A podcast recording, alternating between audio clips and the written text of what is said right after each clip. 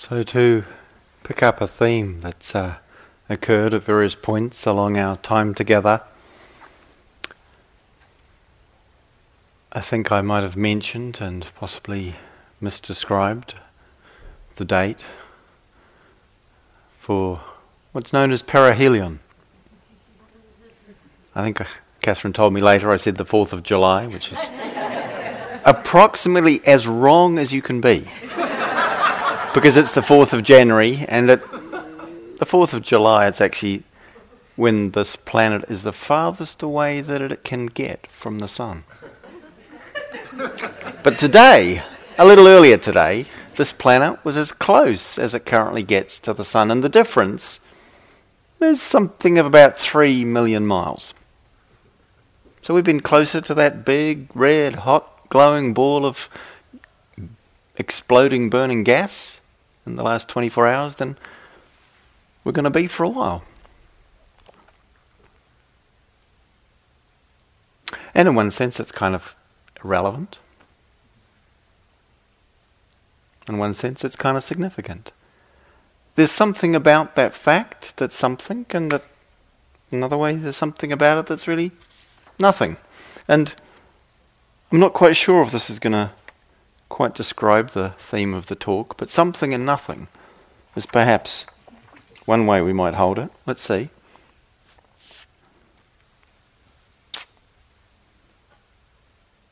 To be engaged in what we are is to engage in something fundamental to what we are.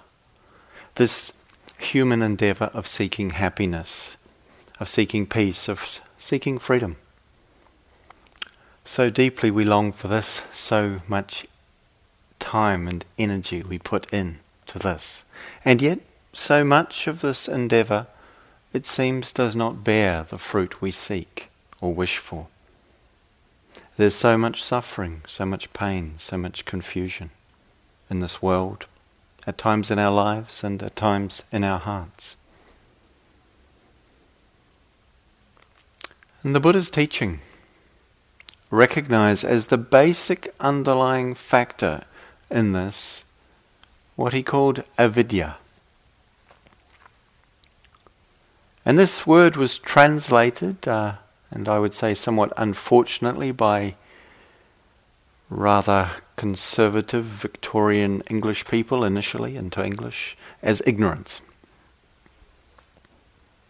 Now, they did some wonderful work. Actually, I'm immensely grateful to those translations. They were the first place I got to read the Buddha's teachings directly. They have been refined in subsequent years by further translators. But the translation of ignorance isn't actually that helpful because it sounds kind of pejorative. You know, ignorant, stupid, foolish. We might have been described or called such things before. A much more useful word is blindness. A vidya. I think, I'm not an etymologist or a linguist or anyone who should have an opinion on this, but I do anyway. I think someone once told me that vid in avidya is the same as vid, vision, video, seeing. Avidya, not seeing. Blindness.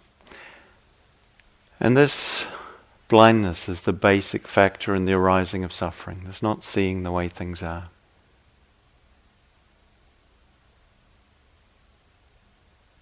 I had a very touching and powerful experience when I was um, first traveling, and I traveled after I left my um, work that I think I mentioned a few nights ago.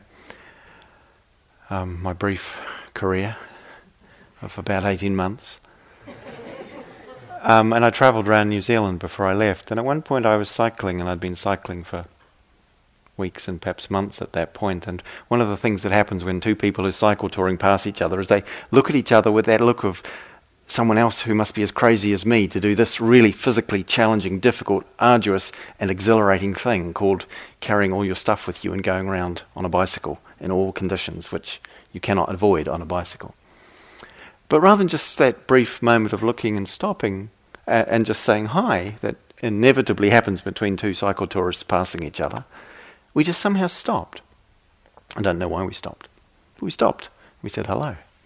We were going in opposite directions. This was going to slow both of us down. But anyway, we stopped, we said hello. It turned out that, as we spoke a little bit, we had something in common. In fact, her sister had been in my class at school. And we started talking, we kept talking, and at some point she looked at me and said, You know, don't change from where you're orienting. I don't remember the exact words now. And basically, she started to tell me something about myself that I knew but hadn't articulated. And what she said was, actually, not everyone sees what's happening. I'm not saying she was telling me I was seeing everything that was happening, but I couldn't quite understand how, in the world, what happened seemed to happen despite the fact that so much suffering was caused by so many intentional actions. I couldn't comprehend that. It was a real struggle for me. And she said, actually, not everyone sees. She used the word awareness. I must have known the word, but I never heard it used to say something's happening there that isn't happening to the same degree everywhere. And I remember we, we actually, it was quite an amazing meeting. Uh, she taught me some things that were really important to me. And um, she wanted to camp out, was a little bit afraid because of sleeping out in the middle of nowhere under an open starry sky in the um, wilderness of southern New Zealand. Uh, she wasn't up for doing that by herself, and uh, but the fact that I was there meant she was happy to, and so uh, we we offered each other something. And for me, I went away with this word awareness ringing, ringing in my, not just my mind, but my whole being.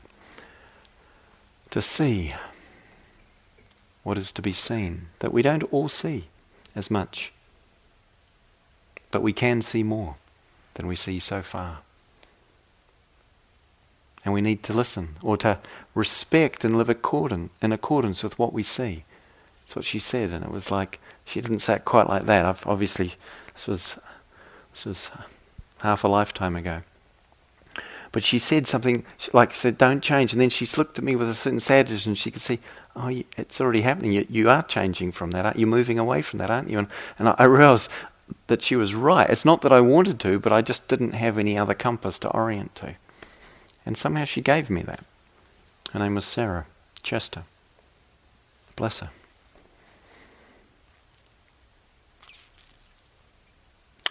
So we're here in the business of seeing what's real, what's true, we could say. And one of the things that we'll notice that we'll see very clearly, very strongly, and we've touched on it as both a, um, as Akincano spoke last night, restlessness as one of the, the hindrances the nivaranas, the challenges. I translate the word personally for myself, no etymological skill here, but just a personal felt sense of challenges is the word that helps me feel into the appropriate response to the hindrances or these qualities. But restlessness. If we look at that surface expression of restlessness, what we see is that it's actually a reflection of something that runs very deep into the core and the psyche of our being and the very cells of our organism. And it's something that the Buddha spoke of as one of the last things to go before we fully release, before the heart and mind are fully liberated. So there's this restlessness that has a sense of somehow something missing, something incomplete, something lost, something needing to be somehow found or changed or fixed. And it runs very deep in us.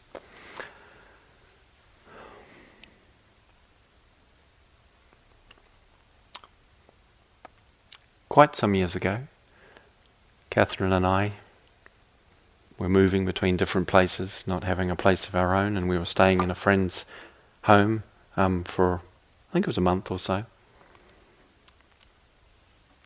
And while we were there, and I remember this very clearly, I was washing up the dishes after we'd eaten the meal. And then I was um, needing to call a friend, and I was on the phone, and I was just talking to my friend, and then just as I we'd only we'd been married just a few years then, and I was just sometimes in the habit of just reaching over and touching my wedding ring and just feeling that sort of soft, sort of shiny spot underneath it where it's kind of rubbed away the skin a bit. And as I was on the phone, I reached over and I realized, oh, it's not on my finger. And I got a little concerned. But I so I finished off the conversation and I said, Catherine, don't tip out the dishwater. Actually, I did that before I finished. I covered the mouthpiece. I said, Don't tip out the dishwater. And finished the conversation went over and checked the dishwater. It wasn't in there. I started to get worried. Can you help me look for this thing? We started looking for my ring. We were looking, we looked all over the house. We looked all over the house. And all the time I was holding and touching the soft, shiny spot where it was missing from, feeling bereft and distressed. I mean, it was a really thin piece of gold material. It wasn't the money involved in it. Not that we, I mean, that would have been a loss, but it was the, this what this represented for me. And then at some point, after we looked pretty much everywhere, Catherine looked at me and she said, as I was feeling that spot, she said, It's the other hand. and I was going, it's missing. It's not there.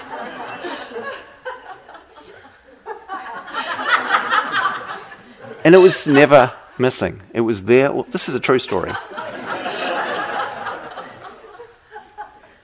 And you know what's interesting is the fact I was feeling the sense of its loss so deeply and keenly, and I was looking so hard for it, while all the time feeling the place where it was missing from with my hand, that I couldn't actually see what was right there in front of me.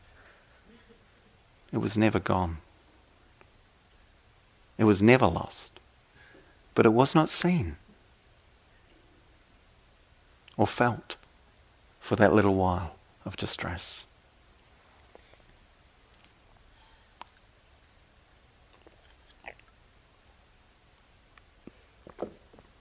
So we are really here to look and see what's really happening. To look more deeply into this moment, into this experience, because the tendency we have, the compulsion, and the, the way in which blindness expressions express itself, expresses itself as fundamentally delusional behavior is looking somewhere else for that which we're most interested in. That's the fundamental way it expresses itself in delusional behavior, looking for my wedding ring when I'm wearing it looking somewhere else for what it is that we're really interested in. Looking outside of what is here.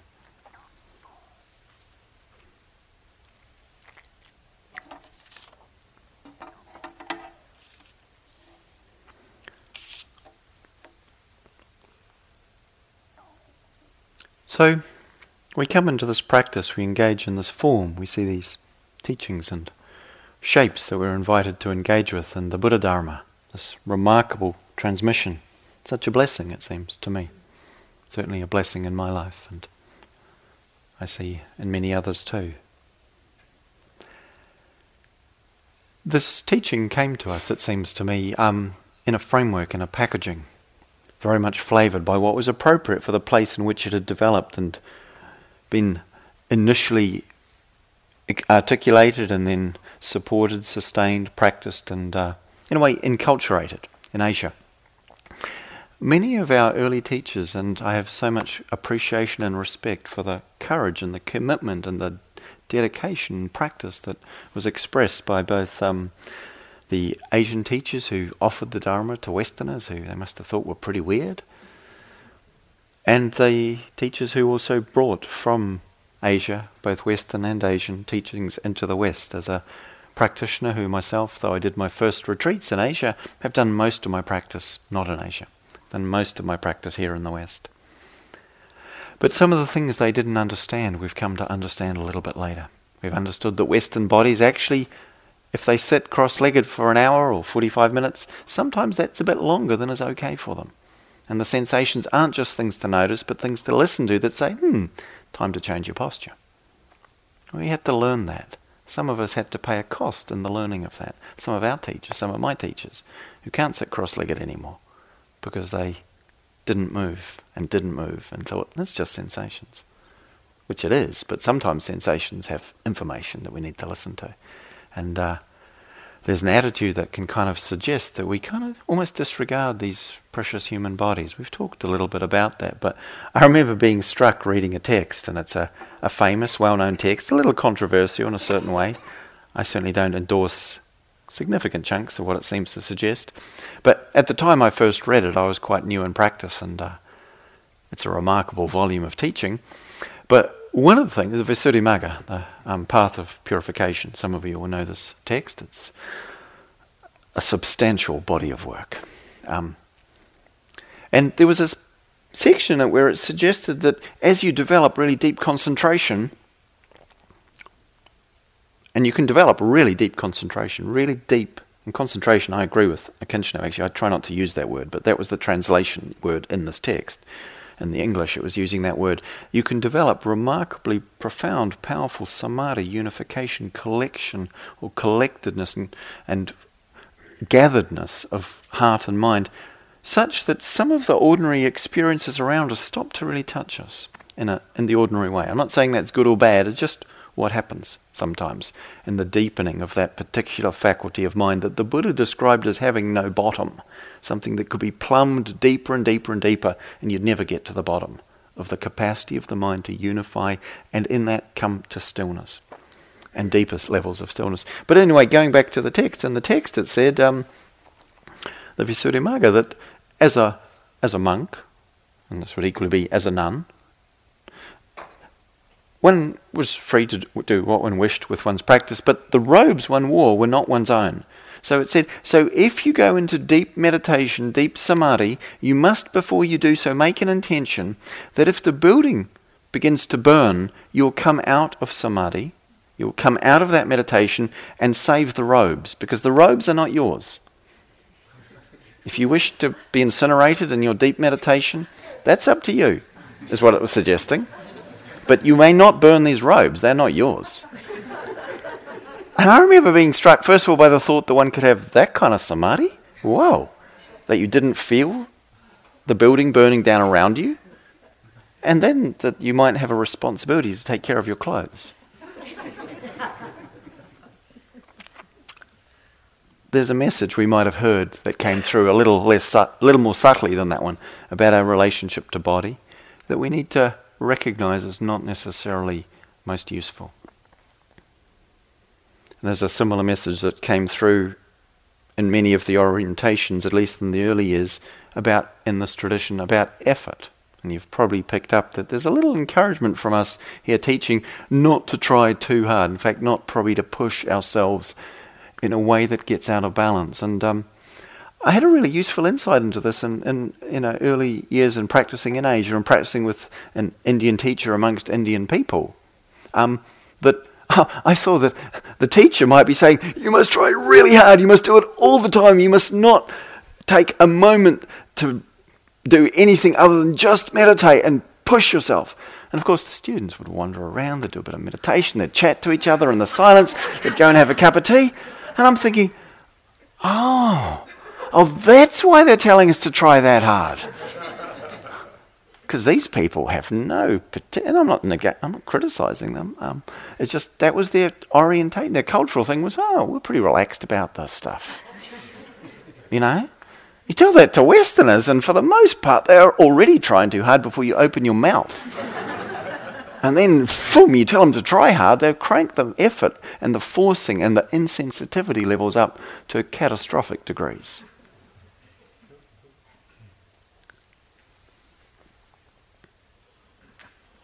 Not so useful. And what we also might have encountered, as I did, in certain traditions, the monks would. Um, wasn't quite like this, but they would give the teachings like this with a fan in front of their face so you couldn't see them. Okay, he was trying to support the impersonal nature of the teachings, that this isn't about a human personality giving you their subjective take, it's actually about something universal, impersonal.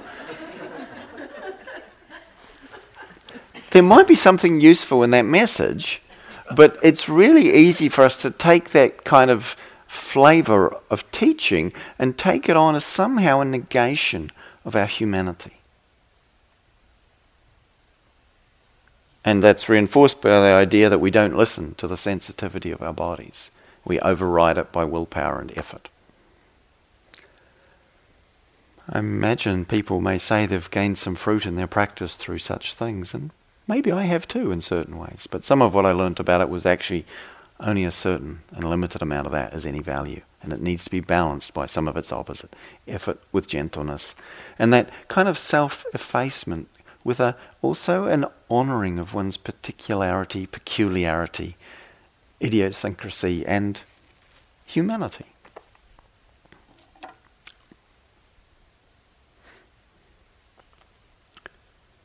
One of the other things that's different for us is that we don't necessarily have such a sort of deep and um, unquestioned sense of connection in our communities, in our families, in our tribal or village or sort of groups. We're much more individualistic, and so there's a lot of pain arises for many Westerners in practice, and this is not just people of Western ethnic origin, but I think anyone living in a Western culture, which actually more and more Asians are starting to live in Westernized cultures, which are more technologically um, sort of sophisticated, but uh, often relationally deprived. That there's something that's really important for us about the way we support a sense of relationship with the humanness. At the same time as we're interested and committed to, profoundly interested in understanding what it is that is revealed through that humanness, but is not limited or bound by it. And so I want to share with you something that I've not endeavored to teach in the context of a retreat before. I was very struck quite some years ago, it was 1997 in The Inquiring Mind, by an article by Norman Fischer, who's a Zen teacher from the um, uh, San Francisco Zen Center community uh, based in uh, Green Gulch these days.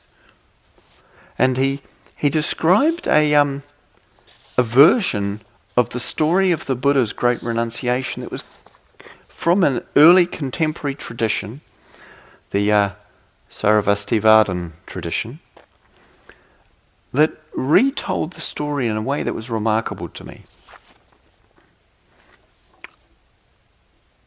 And so, in the traditional version, of which probably most of you are quite familiar, the story is of Siddhartha Gautama, the prince in the palace with all the wonderful privileges and the beautiful wife and the very protected life, encountering the, um, the realities of, of aging, of decay, of death, and the possibility of spiritual practice to seek freedom and peace through encountering beings embodying those phases of life or that aspiration of the of the um, the spiritual seeker, and he decided that he must abandon his his life in the palace and his beautiful wife, and the story kind of tells that he made this, you know, this great thing. I'll leave it all behind and go out into the world to seek freedom.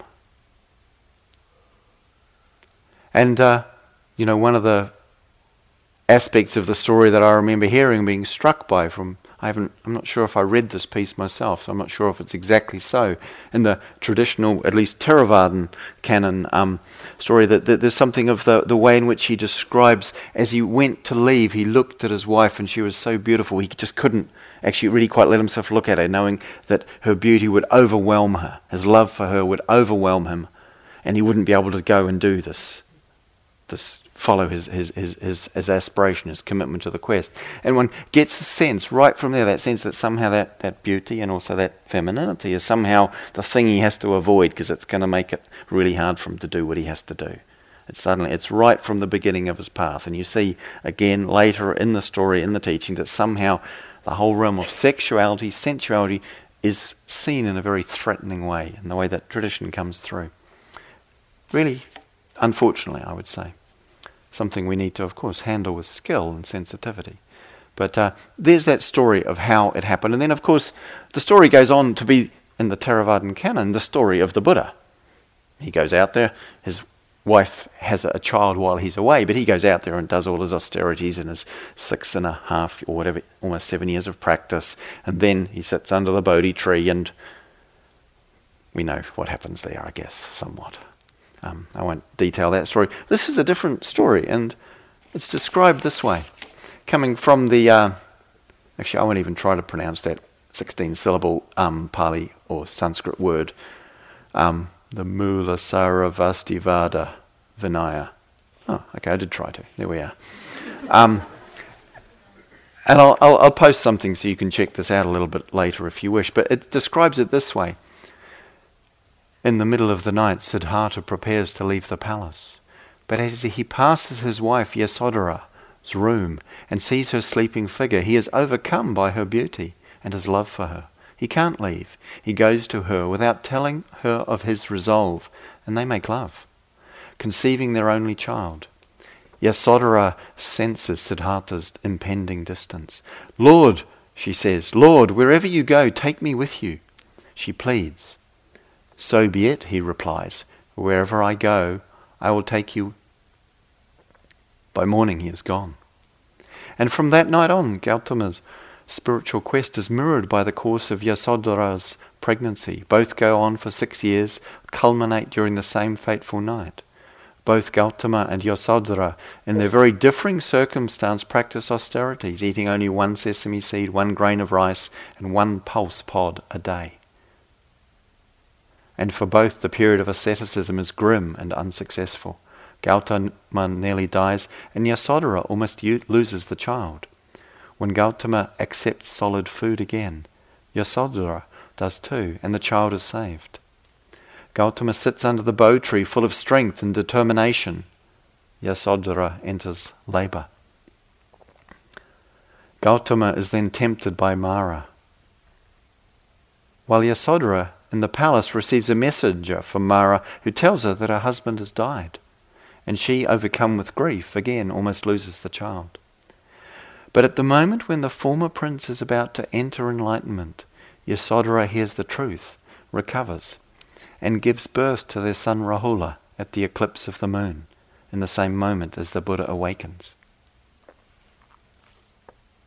It's a different story.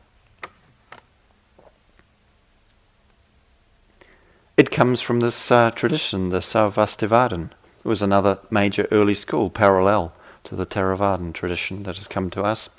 It didn't survive as a practice school, but the texts survive and have been translated. And uh, and it's interesting because in the Theravada, I'm just taking this from Norman Fischer's commentary on this text. Um, he says, you know, in the Theravadan version of the story, the word Rahula is etymologized as fetter. Fetter, i.e., that thing which entangles you or binds you and limits you. And the fetters, traditionally there are ten of them, you have to actually release or become free of. Restlessness is one of the ones to go in the last stages. Um, fetter so, like having a child, engaging in family life, it's a fetter. It's like it's a polar opposite to awakening. This is more than hindrances. This is fetters. These are the core, key, most difficult things we have to deal with in the liberation of the human heart. Whereas in the Sarvastivadin version, it's said to derive etymologically from the word meaning moon god. This gives a slightly different feeling to being Rahula, I expect, because the dual event of the Buddha's enlightenment and Rahula's birth takes place on the night of the eclipse of the moon. And he goes on to say the story is presented as a single narrative in two halves within the text. The implication is that the enlightenment of the Buddha isn't something that happens to him or is affected by him alone. Nothing in the way the story is told in the original sutta, this version of sutta, happen, privileges Siddhartha over Yasodhara, it is quite clear that it is the whole situation, both the outer birth and the inner turning, that describes the fullness of the path. Leaving home and staying home, renouncing the world and accepting the world, are seen here as parts of a seamless whole.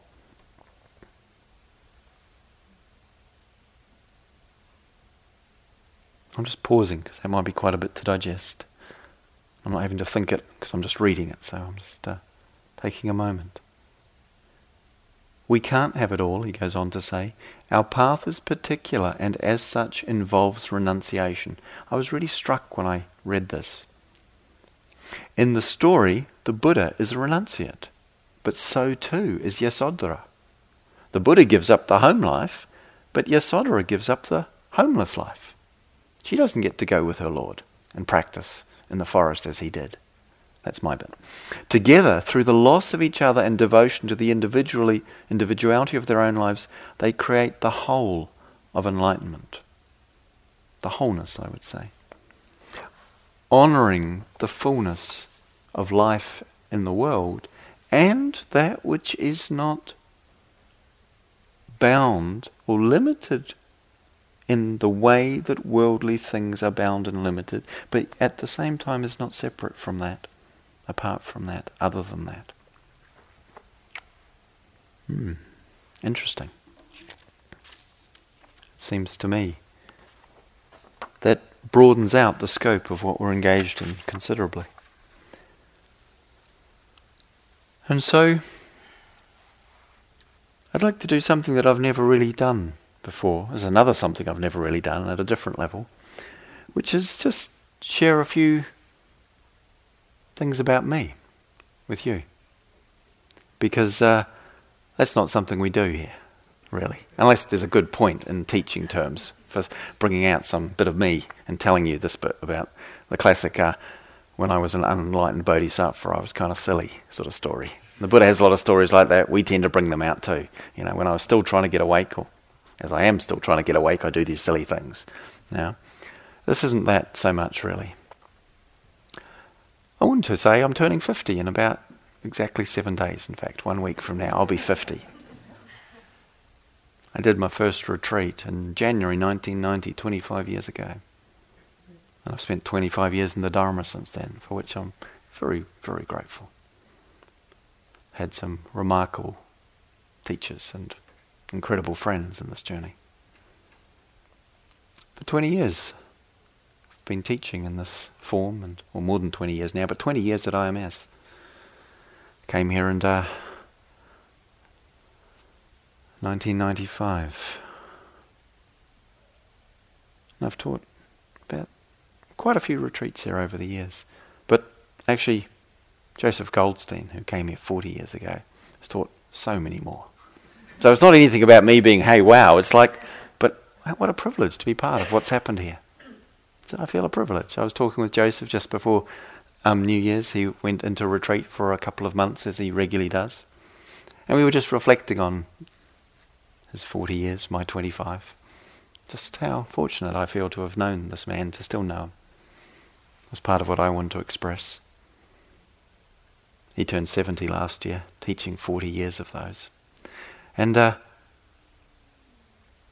at this uh, just fall just gone, he taught for the 40th time over 40 years a three month retreat at Gaia House. Some of you were there.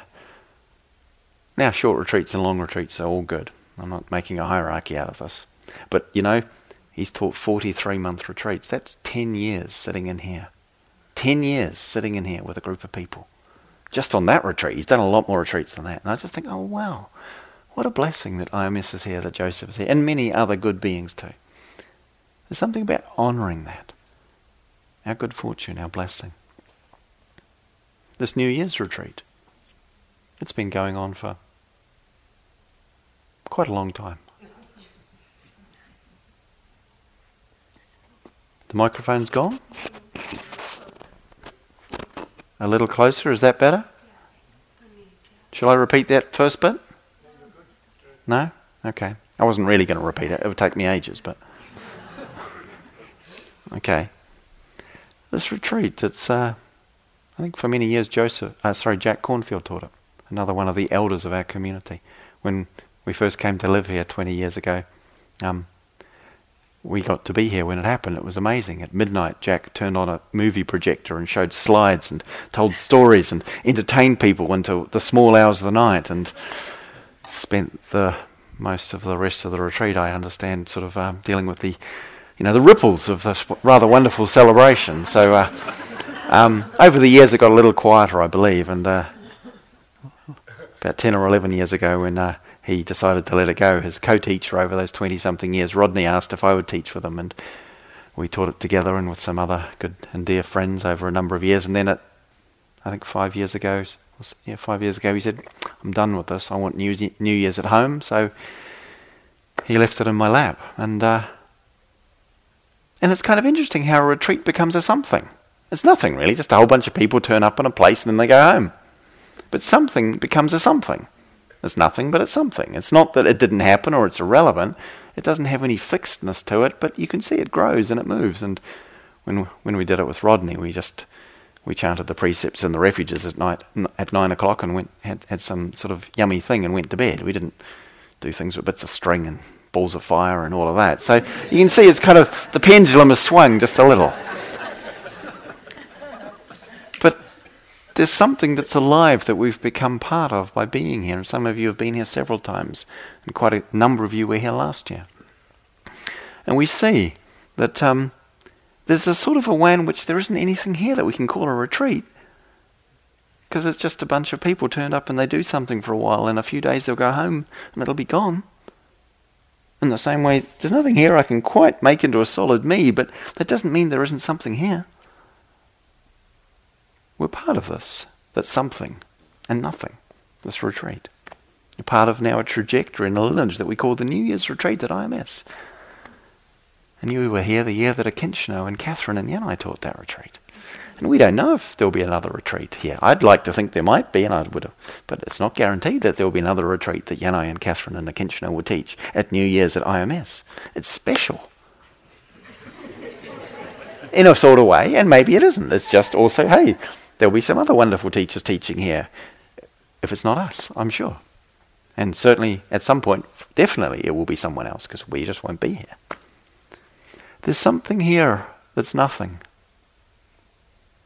That doesn't mean it's not also of significance. This year, I was uh, with the staff a couple of days ago in the front office, and they were just commenting on how quiet the retreat is, how steady it seems to be flowing along, how there aren't a lot of notes about practical troubles and problems coming in, and that's not always the case, let me assure you. Sometimes the staff are dealing with a regular flow of things that need to be fixed. We've had a little dance with the heating, a few notes about it's a bit cold, a few notes about now it's a bit hot, a few notes about how will we do this. And all those notes, I want to say it's really welcome. It's important that you let us know when things are getting a bit beyond what's doable for you. Yeah? Doesn't mean we can always accommodate them, but you letting us know is part of us being able to find what might be useful in the balance. So it's good that those people who found it just a bit too cold, as they politely let us know, it's too cold. And those people who said, hmm, it's a bit too hot now, let us know that too. Yeah? So that's useful. But just as we were having this conversation about the fact that there have really been very few notes coming in, Elizabeth said yes, who was um, here at the time last year when, uh, two or three days before the end of the retreat, we were commenting on how it had been rather quiet, not a lot going on. And a yogi walked in um, and said, Oh gosh, something's missing from my room. You might know this story. And as we started to explore what had happened, we discovered that a lot of things were missing from a lot of rooms. And a rather scary thing was happening that people were coming into the rooms. You know now, you've probably heard this, why there are locks on the doors. They weren't people from here, they were from the local town, we think, quite for sure, in fact. And we had to respond to that. Now, anyone who was here for that, that was quite a something. It started off from a quiet retreat, nothing happening. So, of course, you know, the staff in the office, the front office women were saying, um, gosh, so this is kind of quiet. Hmm, that's a little familiar. It was kind of quiet until it wasn't quiet, and then it was really not quiet. Yeah, then there was a lot going on.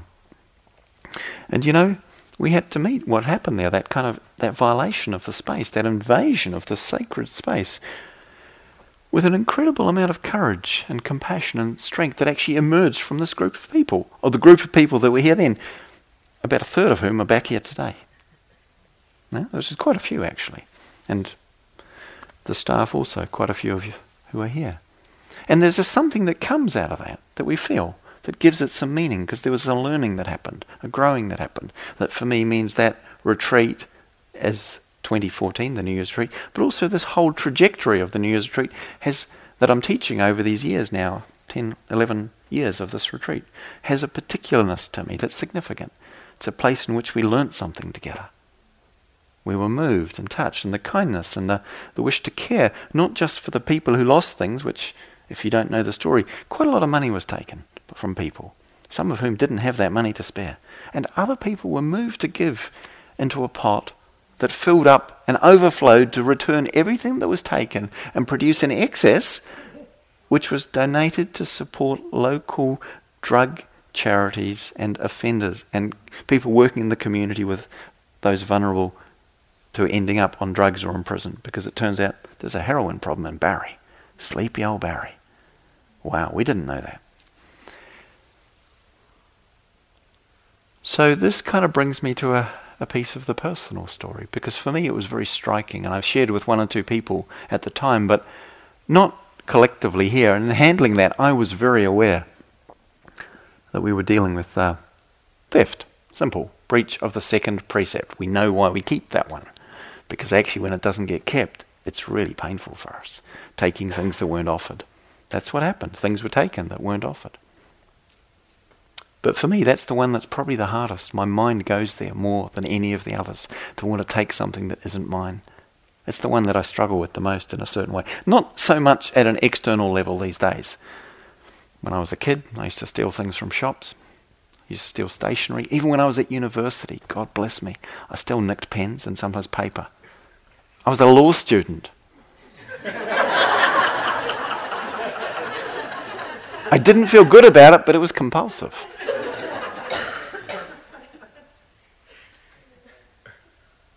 when I see something on the street, it's hard for me to stop and examine and see if it could be useful to me. This almost killed me once. I was on a motorbike in the northern New Zealand city of Auckland. It was raining. I was going downhill. I was on a motorbike. I saw a pair of spring loaded pliers on the side of the road and I grabbed the brake going downhill in the rain on a motorcycle. I grabbed the brake with the urgency of, I want those. And of course, I lost control of the bike and uh, quite a lot of skin as well in the outcome, but not any serious injury. And the bike, which was my brother's, was not too expensively damaged, which I was glad about. They were a little worried to see that's what I was more worried about than anything else, was how much this was going to cost me. And I got these pliers, they were cute, rubber handled, spring loaded pliers. but I had absolutely no use for them. I ended up giving them to a friend of mine who was studying electrical engineering. He was quite pleased. But the urge to take those, to get those things, just keeps playing out in my system. This is, and I'm going to name this because I only realized it today. This is the first time I've come to IMS, and I lived here for a couple of years almost. I've taught here, probably come and taught probably 30 retreats here over the years since then. This is the first time I haven't been down to the closet under the um, what's now shanty house to look at the clothes and the shoes and the things that are there that you can have if you need some. It's the first time I haven't done that. Amazing, huh? Amazing. Actually, when I thought about it, it was actually I bought the watch, the socks, and the underwear. Everything else I got out of either a closet like that or from a second-hand sort of charity shop that I'm wearing right now. Which actually isn't that many things, is it?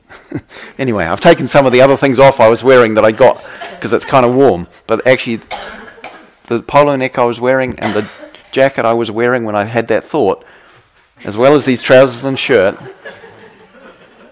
came out of closets like that or places where you buy clothing for two or three pounds. And sometimes you can get nice shirts there.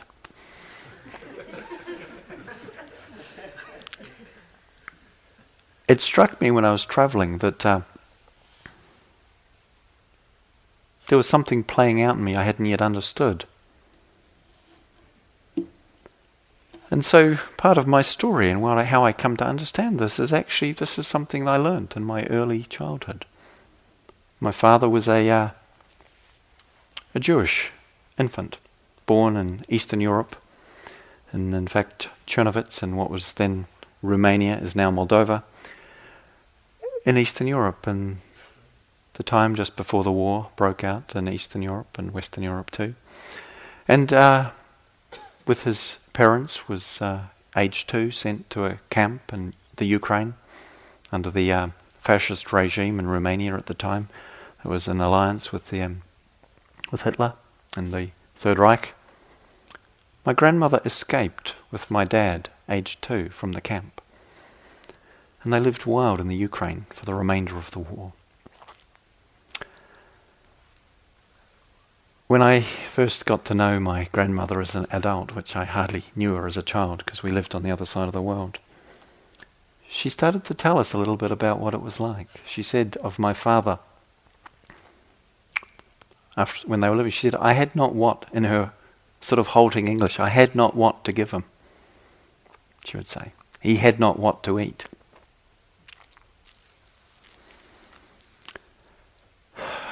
my family survived. My father, my father's father, grandfather also escaped from that prison camp. The Romanian guards weren't as good as the others, it seems. he also escaped from that. He somehow miraculously found his wife and son, aged two or three, living in the wild, and they survived the war that time together. But they survived by stealing food. That's the only way they had what to eat. So when this happened here, I realized immediately that I was in a lineage that was connected with these people who had come in here to take things because they didn't have enough. I didn't actually feel like I could talk about that in this field, in this space, quite fully yet then, but I just about can now and hold what that is for me. So there's something about really needing to honor the circumstances we find ourselves in, the limits we have to work with. To understand why it is that whenever I would come into a new place, and I still find myself doing this sometimes today, but not so much, I would start to look for where could I sleep if I had to sleep out in this town. Where would be somewhere sheltered and safe, like that bush or that alleyway or that kind of doorway, and you know, and I know that they lock churches now. They didn't used to. Churches used to be a refuge in that way. And I know that we actually lock IMS now too. But actually, the main building stays open, so that's all right. If I had to DOS down somewhere around here, I'd probably come and sleep in the foyer.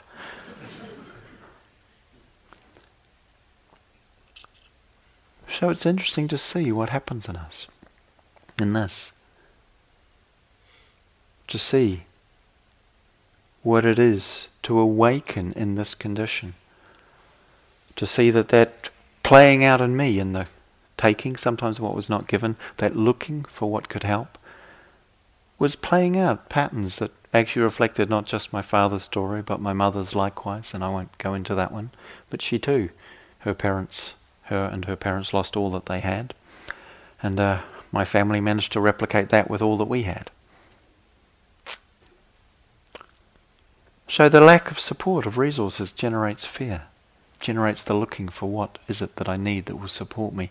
And yet, of course, we need to take care of that. We need to look for that. And I regard myself as fortunate and blessed to be supported by so many people, to receive the support for my life through kindness and generosity as I do, as some of you will be quite aware.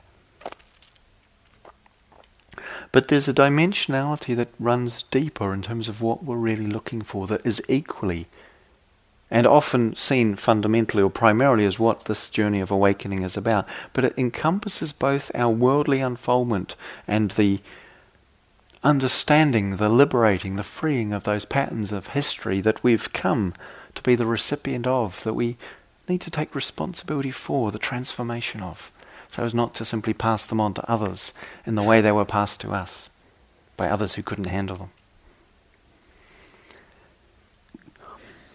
And so we're asked to look at what's going on here. And I kind of suspected I was going to end up saying way more than I was going to fit into the space, so. Hmm. I'd like to talk, as well as having talked very personally, about something that isn't at all about me. Although it's, of course, of very deep interest to me. It's at the heart of what I'd love to be able to share with you. And it's this exploration of something and nothing. What is it that we're here to discover? What is it that our hearts long for? There's a way in which we see that our sensory equipment is tuned in to picking up things that are moving, that are active, that are changing, that are engaging. But there's also a way in which we start to notice the very fact of that receptivity and sensitivity as something not separate from, but somehow inexplicably more than what we're noticing, seeing, or hearing, or feeling, or tasting, or touching. And it's like we have to start to get the sense of both the sound and the silence woven together, both the form and the space somehow expressing themselves together, both the manifest and the potential or the potency somehow revealing together. And it's like we might look into the sky, and our first attention is drawn to the spots of light, and we construct the constellations out of them, and we start to see these images made of points of light. But then, if we just settle and soften our focus, we might also notice. We might also notice the soft, inky blackness of the vast cosmos without which we wouldn't see or register any of those points of light that are both, as we know, vast, boiling, burning, exploding balls of gas, and in a few cases, whole constellations of billions of balls of gas that we call galaxies. We wouldn't see those points of particularity without the backdrop of the darkness which we don't actually see, but we register as the absence of the light. We don't actually see an absence of light, but we register it as the absence of what we can see. So we can discern it. And we can see that as the clouds move in the sky on a clear day, that there are the movement of the clouds, and yet there is also the backdrop of the sky against which they move. And it's giving us some sense of something that is profound and particular in its instructiveness as a metaphor for what I think we're really interested to understand. And so, to extend that metaphor, um,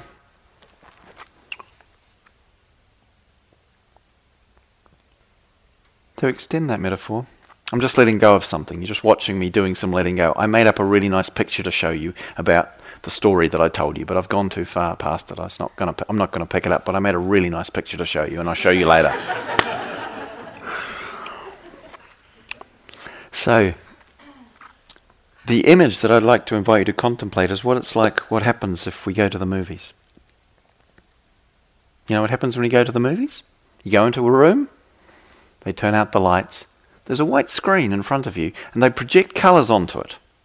And then they make these things that are wired up to the wall vibrate in the air, creating sounds. And you know what happens? We look at those colours and we go, colours, wow, look. Oh, there's some really nice colours over here. Oh, I like those colours. There's some, usually some other colours, we don't like them so much. They're, they're the bad colours. Huh? And we see that the, the good colours are trying to make sure the bad colours don't take over, or the bad colours are trying to hurt the good colours. And we get kind of concerned about it. You notice how this happens? Yeah? And of course, there's colours moving on a white screen. At some point, of course, there's some really cute colours that turn up, and the, the good colours get together with the cute colours and overcome the bad colours that are moving around. But you know, sometimes when it doesn't look like it's going to work out that way, we just want to say to the good colours, Look out, the bad colours are coming. You know, have you ever had that moment of concern?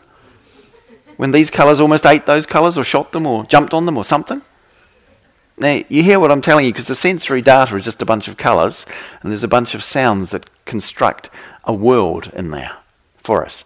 Now, it's a very carefully constructed world because if the picture was projected halfway onto the wall, so you saw the curtains and the walls, you'd go, no, no, no, no, no, don't do that. Or if someone kept saying, hey, look at those colours, you'd say, shh, shh, spoiling the story.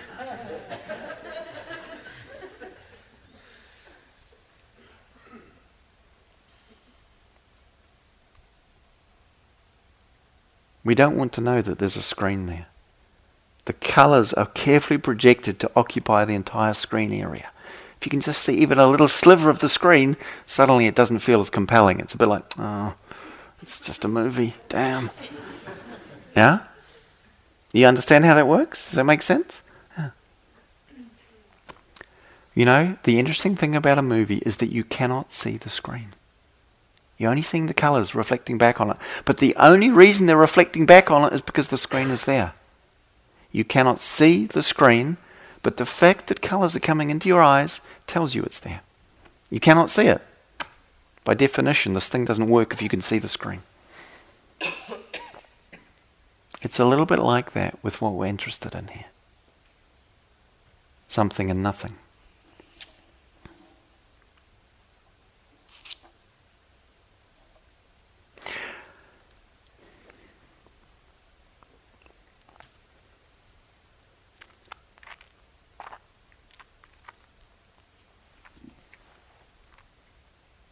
Let's just take a couple of moments. And if you'd like to change your posture or take a moment to stretch, let's do that because I have a little bit more here. And I don't want you to feel under pressure. Just take a moment to breathe. Don't go anywhere. Unless you have to.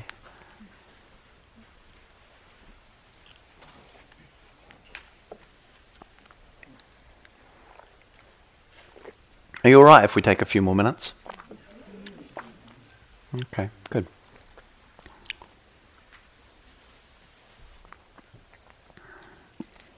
Feel free to do that moving, stretching, adjusting thing again if you need to.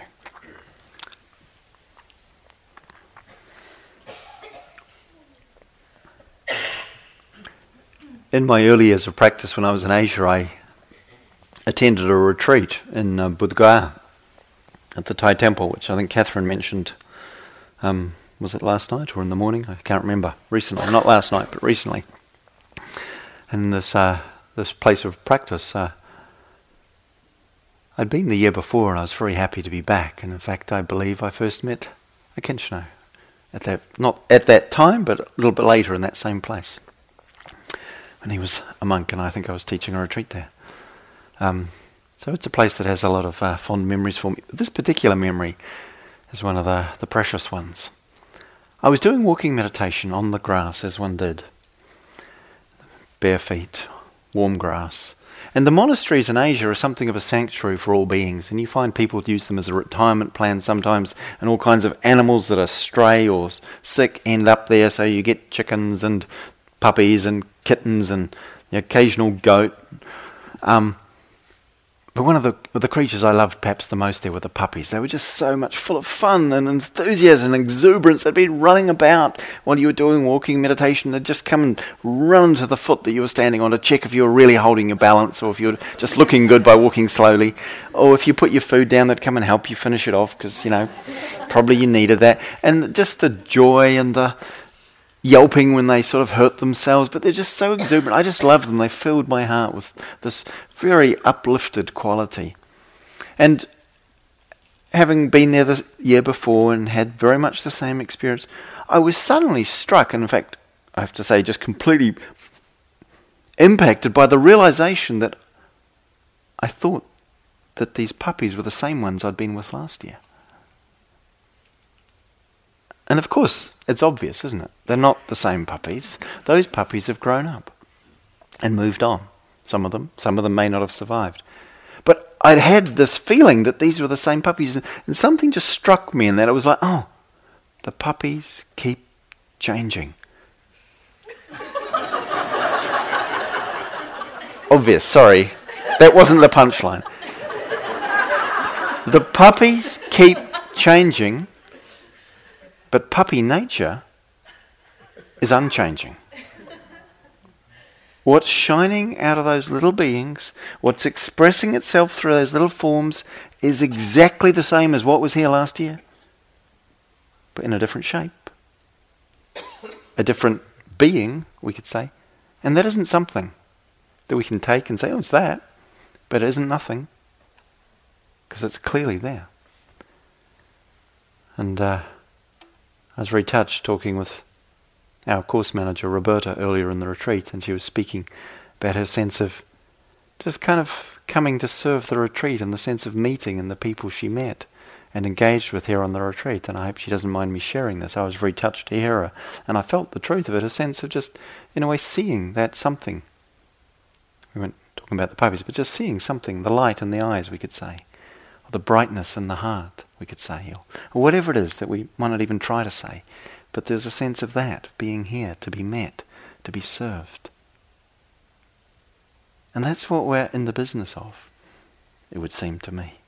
The serving, the meeting, but also the discovering and the fully penetrating and understanding of what this is. That's here, that's alive, that's human, but not just human insofar as equally puppies are puppies. But not just puppies, because there's something that shines through them, that shines equally through beings and equally through things that we don't call beings, but that nonetheless shine. In a way that isn't so much something we register with our eyes and their capacity for you know, um, radiomagnetic um, radiation. Is that what it is? Radiomagnetic? I think it is, isn't it? A certain spectrum that you can actually see. Makes colours. That we call light. Um, anyway. Some of my scientific references are so out of date, I wonder if I've got them right still. But anyway, you know what light is. Well, actually, we don't really know what light is, do we? we? Haven't got a clue. But we know what I'm talking about when I say what light is. It's that stuff that we see colours with. Yeah. What is going on here is kind of remarkable because we have sensory equipment that's very particular. The sight, sound, smell, taste, touch, hearing facility that we're embedded in, embodied in, engaged in, awakening in, however we want to say it. None of those words will be quite right. But this interface, that's another way of. This interface.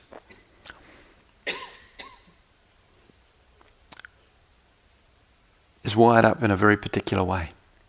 Scientists, I think in the 50s or 60s, first started to investigate why it is that they notice a particular phenomena which you might be familiar with, which is that if you hear a sound and it's constant, like the hum of a fridge or the gentle mm, of a fan, if it's not a particularly irritating or annoying or pleasurable and enjoyable one, but kind of neutral, if it's just there constantly, after a while it disappears. And we don't even know we're listening to it until the fridge gets a little warmer and clicks on and goes mm, again. And then it just disappears and we don't know it's there. It just it disappears. And um, smells. You notice what smells are like? You come into a room, it's a bit stuffy in here, all these people, they've been breathing, they've been sweating. Ugh. Then after you're here for a little while, smells fine. When we have a constant stimulus, unless it's strong or extreme, and we're grasping or reacting to it, if we're not reacting to it, a steady stimulus fades. We stop noticing it. A gentle pressure on a part of our body that doesn't feel sensitive or vulnerable, we still feel it. If it just stays there, I'm putting my finger on my knee just now. If I don't keep paying attention intent- actively, it just fades out as if it's not there. But this has never been seen with visual consciousness, never been recorded or reported. That I was just looking at it and then it just disappeared. And the scientist wondered, why is that so? All the other senses taste likewise. You know why it stops being so interesting to chew the, something ongoingly? It's because the taste registering capacity just flattens out and stops impinging on consciousness in the way that it did. And starts to become kind of all blah, sort of, huh? Goes neutral, flat. But it doesn't happen when we're looking at things. So these scientists wired up some contact lenses to a projector and on the contact lens, there were different ways they did this, but I think the, the Lasford has a little, um, I've forgotten the name, but a little something. Because what they noticed was that the eyes are constantly moving. So actually, the image on the retina, the sensory receptors in the back of your eyes, is constantly changing, constantly changing, constantly changing, constantly changing. Because even when you look at a fixed thing, the image you're getting is keeps getting moved by your eyes shimmering as they do. And so they fixed a projector effectively so it was wired to something on a contact lens that was going to move the image at the same speed that I moved. So basically, they managed to create a fixed image on the retina of a simple image. And in the experiment, what was reported, I don't know if it was 30 seconds or one or two minutes, image was there, image was there, image was there, poof, went blank. Visual consciousness turned off. Wow. Wow. Our sensory equipment cannot register something unchanging. Hmm? This is not mystical hocus pocus. This is scientific stuff. Buddha was a remarkable scientist. Our sensory equipment sight, smell, taste, touch. Sight, smell, taste, touch. What's the other one? Feel. Yeah. Tactile and sight, Okay, hearing, smell. We know what they are. it's getting late, sorry.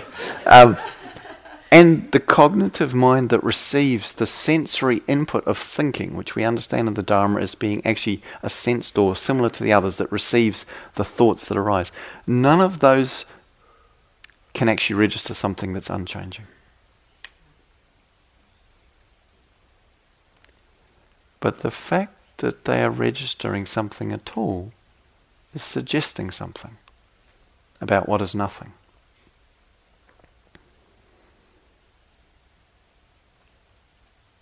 So here we are, human beings, moving in a very particular trajectory that has its realness and its validity.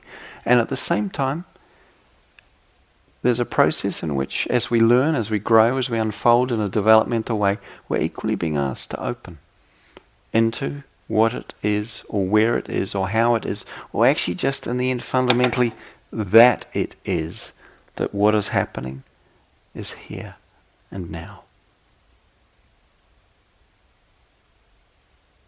This world of arising internality, externality, subjectivity, duality. And yet, it's not moving at all.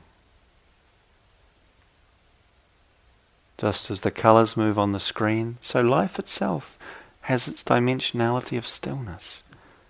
The stillness of the screen that doesn't move while the colours move upon it is hard to see because we can't see it because it doesn't move. But we can recognize that there's something here that's being known that could be sensed or recognized, not with the sensory equipment that we have, but with what happens when we allow them to become quiet, to become still, to be open, to be sensitive, to allow the fullness of our humanity to attune to the wavelength, to the frequency, to the vibration of, of what it is that's here. That isn't something because there isn't something other than sights and sounds and smells and tastes and touch and thoughts. There isn't something other than that. Or anything we can make out of those things that's substantial. But it's not nothing either. It's not nothing either.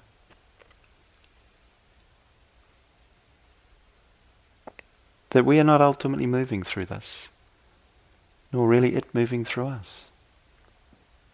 Movement and stillness are both expressions of what is true.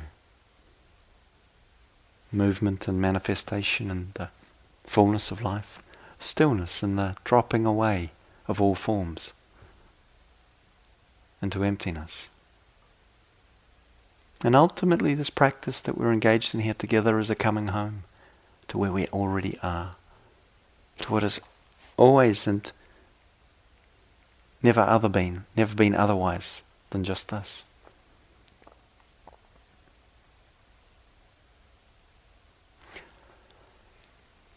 Ryokan, Zen monk, poet, and hermit, for whom I have a great love. He says, Do you want to know what has been in my heart since before the beginning of time? Just this. just this.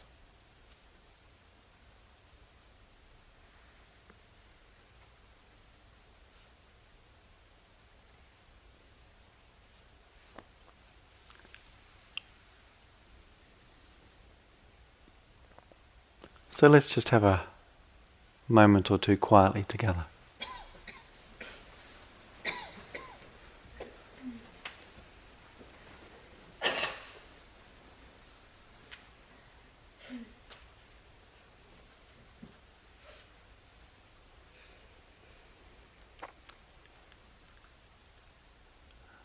And let us not seek to follow the movements in pursuit of what they pursue, but to become interested in where they move from. To become interested in what they dissolve back into. That is neither something nor nothing, not something to be grasped nor yet nothing to be disregarded.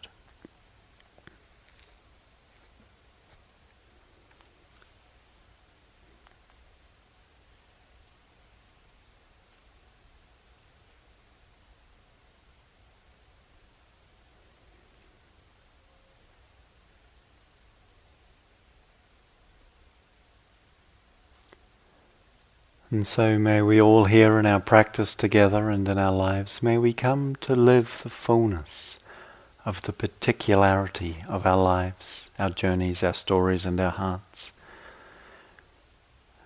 And may we equally come to know, in the fullness and depth of freedom, the truth that is unchanging, the freedom that is unshakable,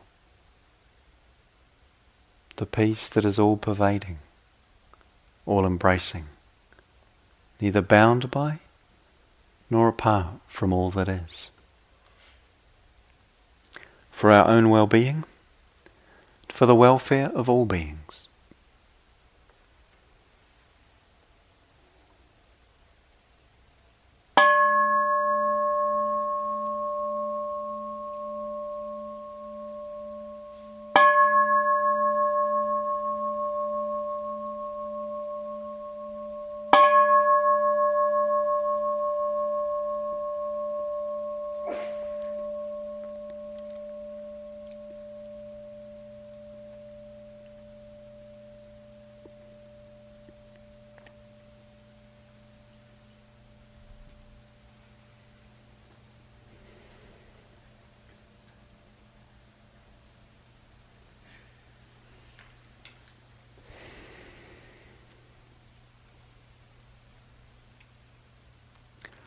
Thank you again for your presence, for your practice, and for staying with that. I think that might have been the longest I ever talked sitting on this particular seat. I hope it was of service and support to all of our journeys. And uh, it's now quarter to nine, so uh, some time for walking, or standing, or sitting, or just being as you are. And we'll Perhaps have the sitting beginning at um, five after nine, so in 20 minutes, with the bell ringing at nine o'clock. It gives enough space for what needs to be done. Good. Thank you.